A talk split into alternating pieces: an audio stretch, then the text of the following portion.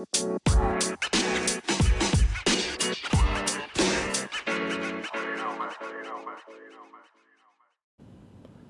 สดีครับ แล้วก็มาพบกันกับโชคโชกุนพอดแคสต์นะครับ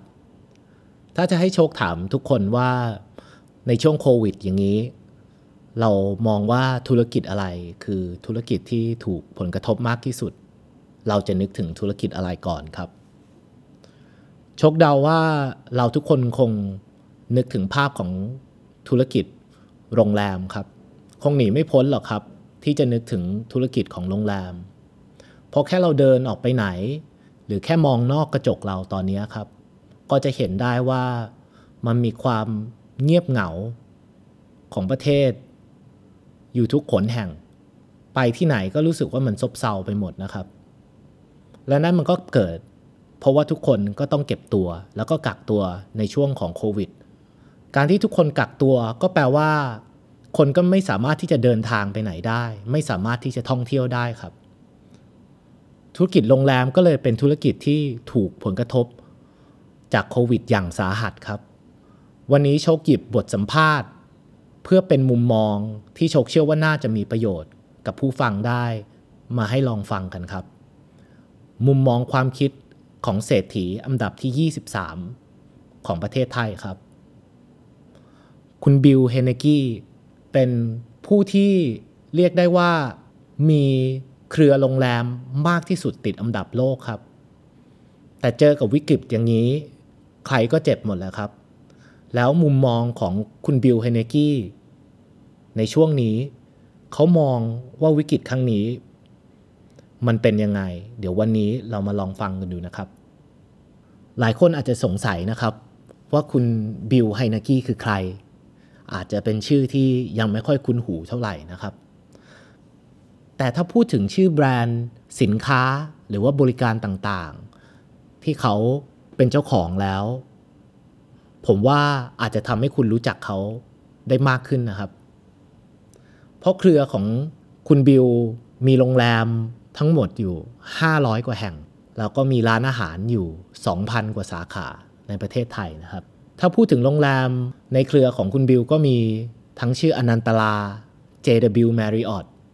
Four Season ในต่างประเทศก็มีเครือ Tivoli หรือแม้แต่เครือของทางยุโรปอย่าง NH Hotel ก็เป็นของคุณบิลเช่นกันนะครับ ถ้าร้านอาหารเราทุกคนก็อาจจะรู้จักยิ่งกว่าด้วยซ้ำครับ พอคุ้นชื่อกับร้านอย่าง The Pizza Company ไหมครับ หรือว่า Daily Queen หรือว่า Swensen ร้านพวกนี้คือร้านที่คุณบิลเป็นเจ้าของทั้งหมดนะครับ เพื่อจะได้ให้ทุกคนได้เห็นภาพว่าธุรกิจในเครือเขาเป็นธุรกิจที่น่าจะถูกกระทบโดยตรงใช่ไหมครับ เพราะว่าทั้งร้านอาหาร ทั้งโรงแรม อย่างที่เกริ่นไปตอนแรกว่าเป็นธุรกิจที่น่าจะสาหัสในช่วงนี้ครับ คุณบิวเป็นผู้ก่อตั้งบริษัทชื่อ Miner International ครับ ซึ่งเป็นเจ้าของและมีส่วนร่วมในการบริหารธุรกิจที่ผมได้กล่าวไปทั้งหมดเลยครับ ในปี 2019 ที่ผ่านมาธุรกิจทั้งหมดของบริษัทของคุณบิลทำรายได้ประมาณ 129,000 ล้านบาทครับ แล้วก็มีกำไร 10,000 ล้านบาท เป็นรายได้ที่มหาศาล แล้วก็เป็นกำไรมหาศาลด้วยครับกำไรนั้นแบ่งสัดส่วนออกไปเป็นธุรกิจ ต่างๆ หลักๆ มีอยู่ 3 ธุรกิจครับ ธุรกิจแรกก็คือสินค้าไลฟ์สไตล์นะครับ เป็นกำไรประมาณ 1%ครับ สินค้าไลฟ์สไตล์ก็คือพวกเสื้อผ้าต่างๆ ในเครือของคุณบิลซึ่งตะกี้ผมอาจจะไม่ได้เกินไป เพราะว่ายังมีสัดส่วนที่เล็กนะครับ แต่ว่าคนก็อาจจะรู้จักเสื้อผ้าในเครือของคุณบิลเช่น Banana Republic เป็นต้นนะครับ ธุรกิจ ที่ 2 ในเครือของคุณบิลก็คือ ธุรกิจร้านอาหารครับ มีสัดส่วนของกำไรอยู่ต้อง 17%นะครับ และธุรกิจที่ 3 ครับ เป็นธุรกิจที่มีรายได้เป็นสัดส่วนใหญ่สุดของคุณบิลนะครับ ก็คือมีรายได้ถึง 82%นะครับคิดออกมาแล้วก็เป็นสัดส่วนที่มากเกินกว่าครึ่งไปพอสมควรเลยนะครับ เป็นรายได้ส่วนใหญ่ของเครือไมเนอร์ ฟังอย่างนี้แล้วทุกคนก็พอที่จะเห็นภาพแล้วใช่ไหมครับ ว่าธุรกิจหลักแสนล้าน ที่รายได้ส่วนใหญ่มาจากร้านอาหารและโรงแรมทั้งหมดเนี่ยก็คงถูกกระทบจากโรคระบาดโควิด อย่างมหาศาลใช่ไหมครับ มุมมองเขาเป็นยังไงบ้าง เดี๋ยวจะเริ่มแชร์ให้ฟังนะครับว่าในยุควิกฤตโควิดเนี่ยไมเนอร์ได้รับผลกระทบอะไรบ้าง ธุรกิจโรงแรม ของทางคุณบิลนะครับจำเป็นที่จะต้องปิดกิจการแทบทั้งหมดครับ ทั้งปิดตัวลงเอง เพื่อประหยัดต้นทุน แล้วก็ปิดตามคำสั่งของรัฐบาลด้วยครับ โรงแรมบางส่วนในยุโรป ซึ่งตอนนี้มีการระบาดอย่างหนักนะครับ เราก็จะเห็นได้ว่าอิตาลีก็หนักอออังกฤษก็หนักหลายประเทศหนักหมดครับ เครือโรงแรมของไมเนอร์บางส่วนในยุโรป เลยถูกเปลี่ยนเป็นโรงพยาบาลชั่วคราว เพื่อรับรองทั้งแพทย์และผู้ป่วยที่มีจำนวนมหาศาลจากโรคระบาดตอนนี้ครับ ขณะที่ธุรกิจของร้านอาหารก็ต้องขายเฉพาะกับ Delivery นะครับ ก็จะเห็นการเติบโตของแอป Food Delivery ต่างๆ เยอะเต็มไปหมดนะครับ ก็ร้านอาหารพิซซ่า คอมปะนีเบอร์เกอร์คิงต่างๆ ก็จะส่งเป็น Delivery หมดนะครับ นี่เป็นนโยบายของภาครัฐนะครับ เพื่อที่จะ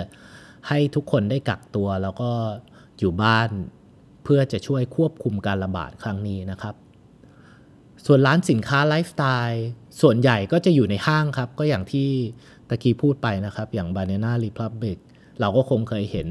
ผ่านหูผ่านตากันในห้างอยู่แล้วนะครับ ก็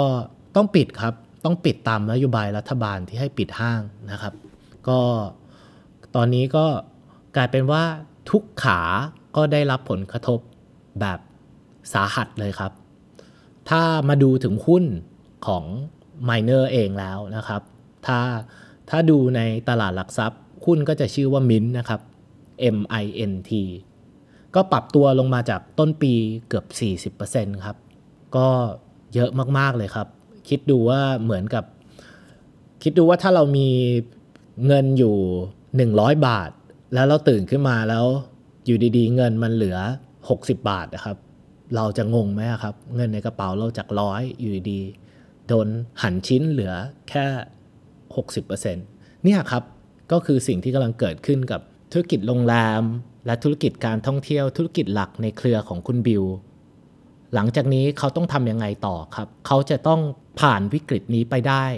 ในรูปแบบไหนครับ ล่าสุดคุณบิลได้ให้สัมภาษณ์กับทางสำนักงานข่าวของ Bloomberg ถึงมุมมองของเขาต่อธุรกิจโรงแรมหลังจากโควิด -19 ผ่านพ้นไป เขามองว่าเป็นยังไงบ้างครับ สรุปคร่าวๆนะครับ คุณบิลมองว่าตั้งแต่เขาทำธุรกิจมาในไทย หลายสิบปี ผ่านมาหลากหลายวิกฤตครับ ทั้งต้มยำกุ้งเอ่ย ทั้งโลกซาร์สเอ่ยรวมถึงรัฐประหาร และความไม่สงบทางการเมืองอีกหลายรอบ แต่ก็ไม่มีครั้งใดที่เทียบเท่ากับวิกฤตรุนแรงของโควิด ครั้งนี้เลยครับ ครั้งนี้ไม่ใช่การถดถอยของเศรษฐกิจ แต่มันคือสภาวะเศรษฐกิจตกต่ำเหมือนที่สหรัฐอเมริกาและโลกเผชิญในยุค 1930 ยุคนั้นนะครับ เขาเรียกวิกฤตว่า the Great Depression นะครับ เราอาจจะได้ยินว่าตอนปี 2008 เนี่ยมีสิ่งที่เรียกว่า recession นะครับ แต่ในปี 1930 เนี่ยสิ่งที่เกิดขึ้นเนี่ยคือ depression ครับ depression คืออะไรครับ depression พูดง่ายๆก็คือจุดที่ต่ำยิ่งกว่า recession นะครับ recession อย่างเช่น hamburger crisis ที่เราเจอไปตอนปี 2008 เนี่ยมันคือความซบเซาของตลาดครับ แต่สิ่งที่เรากำลังจะเจออยู่ ตอนปัจจุบันนี้ครับ คือ depression และ depression มันคือจุดต่ำสุด แทบจะเรียกว่าล้างผ่านกันเลย หลังจากนี้ธุรกิจท่องเที่ยวและโรงแรมเขามองว่าคงจะเปลี่ยนไปอย่างสิ้นเชิงครับ ไม่ได้หมายความว่าธุรกิจจะตายไปนะครับ หรือว่ามันจะไม่มีธุรกิจท่องเที่ยวหรือโรงแรมอีกแล้ว แต่เพียงแต่ว่าหลังจากนี้ครับ เราจะเกิดมาตรการแล้วก็มาตรฐาน ในการควบคุมสุขอนามัยของโรงแรมที่เปลี่ยนไปโดยสิ้นเชิงครับ ผู้ประกอบการอาจจะต้องทุ่มงบไปลงให้กับเรื่องของความสะอาด สิ่งแวดล้อมในโรงแรมและคุณภาพของอาหารมากยิ่งขึ้นครับ และคุณบิวก็ได้พูดถึงเรื่องของการเดินทางนะครับ ว่าเขาวิเคราะห์ว่า การเดินทางท่องเที่ยวในประเทศ คงจะเริ่มฟื้นตัวได้ก่อน และส่วนการท่องเที่ยวต่างประเทศก็คงต้องใช้เวลาสักระยะหนึ่งครับ ถ้าวิเคราะห์เป็นทวีปเขาก็เชื่อว่าทางเอเชียเนี่ยจะฟื้นตัวก่อน ยุโรปด้วยซ้ำนะครับ เพราะว่าเราก็จะได้เห็นแล้วว่าทุกวันนี้ตัวเลขของเอเชียเนี่ยค่อนข้างที่จะมีการเติบโตที่คงที่กว่า ไม่มีการกระโดดแบบ exponential นะครับ ราะว่ามีวินัยในการควบคุมแล้วก็ social distancing เราก็เห็นหลาย ๆ ที่เนี่ยในเอเชียควบคุมกันได้ค่อนข้างดีนะครับ ก็เรายกตัวอย่างได้อย่างเช่นจีนที่เริ่มส่งสัญญาณว่าเขาพร้อมที่จะเปิดเมือง แล้วก็ได้เปิดไปหลาย ๆ เมือง แล้วก็คาดหวังว่าเศรษฐกิจของเขาเนี่ยจะกลับมาขับเคลื่อนได้เต็มที่ในอีกไม่ช้านะครับ เขาตั้งใจไว้ แต่ผมก็ไม่รู้เหมือนกัน เพราะว่าเนี่ยบางครั้งเขาก็บอกว่าเปิดเมือง แล้วเสร็จเเปิดเมืองไปก็อาจจะมีปัญหาใหม่ เปิดเมืองแล้วอาจจะต้องปิดเมืองใหม่ เหมือนที่ผมเคยวิเคราะห์ไว้ว่า จริง ๆ แล้วเดี๋ยวเราอาจจะต้องเจอกับ multiple lockdown นะครับว่าอาจจะต้องเปิดเมืองแล้วก็ล็อกดาวน์ใหม่ เปิดเมืองแล้วก็ล็อกดาวน์ใหม่ เรื่อยๆ อาจจะเจอกันมากกว่าหนึ่งครั้งครับ นี่อาจจะไม่ใช่ครั้งสุดท้ายพูดง่าย ๆแล้วนะครับ ในความคิดของคุณบิลนะครับ เขามองว่าคนคงอยากเดินทางท่องเที่ยวอยู่ ซึ่งถ้าดูในรีเสิร์ชต่างๆเนี่ยหลายคนก็วิเคราะห์อย่างนั้นเหมือนกันนะครับ เขามองว่าคนเรายังมีสิ่งที่เขาเรียกว่า the desire to engage นะครับ มีมีความหวยหาที่อยากจะมีสัมพันธ์นะครับ การที่เราได้ท่องเที่ยวมันก็คือการที่เราได้ออกไปมีการสัมพันธ์กับคน ได้ใช้ชีวิต ได้ enjoy ได้ศึกษาเปิดหูเปิดตานะครับ แต่ว่าการท่องเที่ยวที่เขาบอกว่าจะเปลี่ยนไปเนี่ยก็คือว่าคนจะพิถีพิถัน จะค่อนข้างที่จะใส่รายละเอียดกับการเลือกที่พักมากขึ้นครับ จึงเป็นหน้าที่ของเจ้าของโรงแรม เจ้าของเครือโรงแรมต่างๆ ที่จะสร้างแบรนด์ ให้ลูกค้ารู้สึกว่าปลอดภัย รู้สึกว่าสะอาด สบายใจที่จะเข้ามาพักนะครับ และนี่ก็คือมุมมองของคุณบิลไฮนากี้เศรษฐีอันดับที่ 23 ของประเทศไทยนะครับ มีมูลค่าทรัพย์สินกว่า 38,000 ล้าน และ 38,000 ล้านนี้กำลังโดนผลกระทบอย่างหนักจากโควิดนะครับ คิดว่ามุมมองของคุณบิลไฮนกี้น่าจะมีส่วนช่วยให้คนได้คิด ว่าเราจะทำยังไงต่อหลังจากโควิดผ่านพ้นไปได้นะครับ วันหนึ่งมันก็ต้องผ่านพ้นไปครับ วันหนึ่งมันก็คงจะมีวัคซีนที่รักษาโรคนี้ได้ วันหนึ่งรัฐบาลก็คงผ่อนผันแล้วก็ปลดล็อก แต่ว่าโชคเชื่อว่ามันไม่มีทางของเขาที่จะกลับไปเป็นเหมือนเดิม แล้วก็ไม่มีทางของเขาที่จะกลับไปเป็นเหมือนเดิมทันทีด้วย ถึงถ้ามันจะกลับไปเป็นเหมือนเดิมจริง ๆ นะ มันก็คงไม่ทันที แปลว่า ถ้ามันไม่ทันทีเนี่ยมันต้องมีการเปลี่ยนแปลงไปหลังจากโควิดใช่ไหมครับโชคก็เลยว่า point ของทางคุณบิลเนี่ยค่อนข้างน่าสนใจ โดยเฉพาะ point ที่บอกว่า เราต้องเริ่มคิดที่จะสร้างแบรนด์ให้ลูกค้า รู้สึกถึงความปลอดภัย ความสะอาด ความสบายใจ ไม่ว่าคุณจะทำบริการหรือขายสินค้าอะไรครับ ก็ใช้ทฤษฎีนี้ได้เหมือนกันครับ เตรียมตัวเตรียม branding เตรียมว่าเราอยากจะทำการตลาดประชาสัมพันธ์สื่อสาร ความสะอาด ความปลอดภัย สร้างความสบายใจยังไงได้บ้างครับ สุดท้ายนี้โชคขอขอบคุณข้อมูลและบทสรุปจาก Billion Mindset นะครับ เป็นบทสรุปบทความที่โชคได้เอามานำเสนอให้ทุกคนวันนี้นะครับ สรุปมาได้ดีมากๆ ขอบคุณมากครับ แล้วก็สำหรับทุกคนที่ฟัง EP นี้ ก็หวังว่า พอดแคสต์นี้จะเป็นอีก EP หนึ่งที่มีประโยชน์กับทุกคนนะครับ ขอบคุณครับ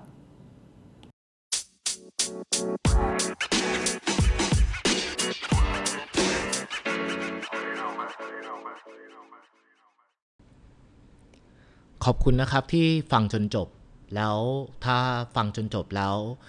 พอดแคสต์ผมพอมีประโยชน์กับทุกคนบ้าง ก็ช่วยรบกวนถ้าฟังจากพอดแคสต์ก็ ช่วยกดรีวิว 5 ดาวให้หน่อยนะครับ แล้วก็ถ้าฟังจาก YouTube ก็ช่วยกด subscribe ให้ด้วยนะครับ